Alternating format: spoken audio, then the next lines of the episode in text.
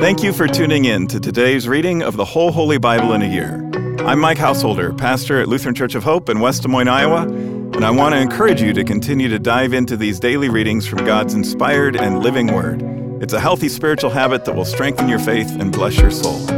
Let's start with today's reading from the New Testament, read to you by a member of our church from the New Living Translation. Hebrews chapter 8. Here is the main point. We have a high priest who sat down in the place of honor beside the throne of the majestic God in heaven. There he ministers in the heavenly tabernacle, the true place of worship that was built by the Lord and not by human hands.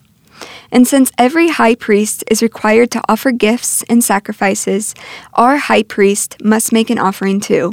If he were here on earth, he would not even be a priest, since there were already priests who offer the gifts required by the law. They serve in a system of worship that is only a copy, a shadow, of the real one in heaven. For when Moses was getting ready to build the tabernacle, God gave him this warning Be sure that you make everything according to the pattern I have shown you here on the mountain. But now Jesus, our high priest, has been given a ministry that is far superior to the old priesthood, for he is the one who mediates for us a far better covenant with God, based on better promises. If the first covenant had been faultless, there would have been no need for a second covenant to replace it. But when God found fault with the people, he said, The day is coming, says the Lord, when I will make a new covenant with the people of Israel and Judah.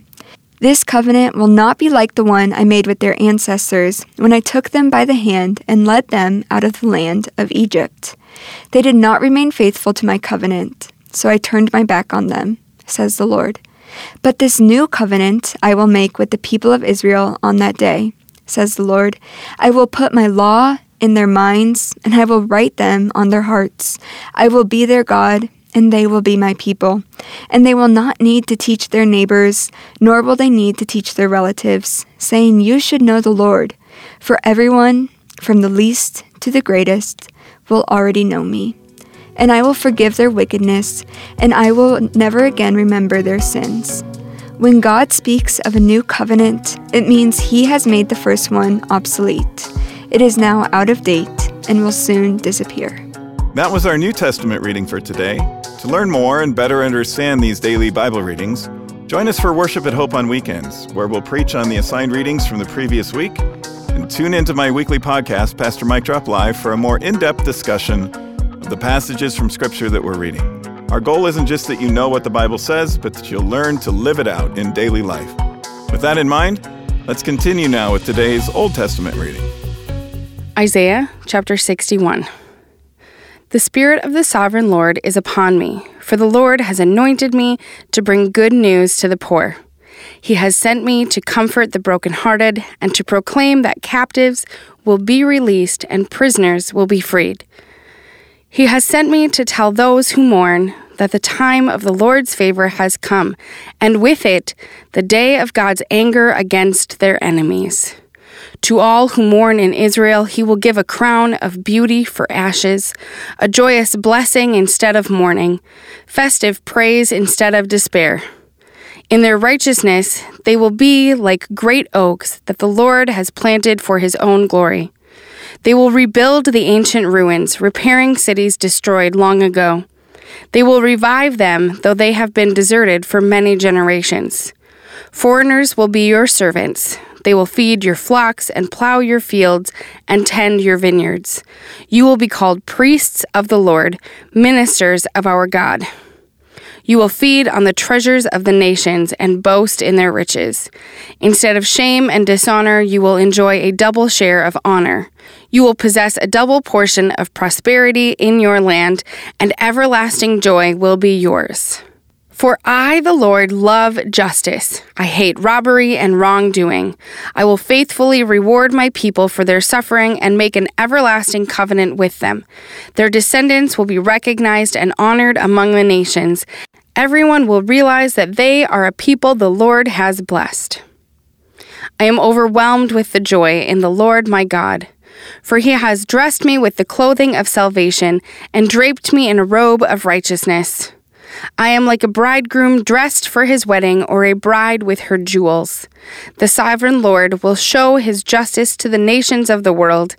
Everyone will praise him.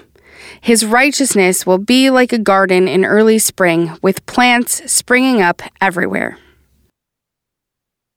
Chapter 62 Because I love Zion, I will not keep still. Because my heart yearns for Jerusalem, I cannot remain silent. I will not stop praying for her until her righteousness shines like the dawn and her salvation blazes like a burning torch. The nations will see your righteousness.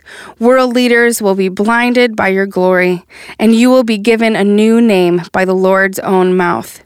The Lord will hold you in his hand for all to see, a splendid crown in the hand of God. Never again will you be called the forsaken city or the desolate land. Your new name will be the city of God's delight and the bride of God, for the Lord delights in you and will claim you as his bride. Your children will commit themselves to you, O Jerusalem, just as a young man commits himself to his bride. Then God will rejoice over you as a bridegroom rejoices over his bride. O Jerusalem, I have posted watchmen on your walls. They will pray day and night continually. Take no rest, all you who pray to the Lord. Give the Lord no rest until he completes his work, until he makes Jerusalem the pride of the earth. The Lord has sworn to Jerusalem by his own strength I will never again hand you over to your enemies. Never again will foreign warriors come and take away your grain and new wine. You raised the grain, and you will eat it, praising the Lord. Within the courtyards of the temple, you yourselves will drink the wine you have pressed. Go out through the gates, prepare the highway for my people to return. Smooth out the road, pull out the boulders, raise a flag for all the nations to see.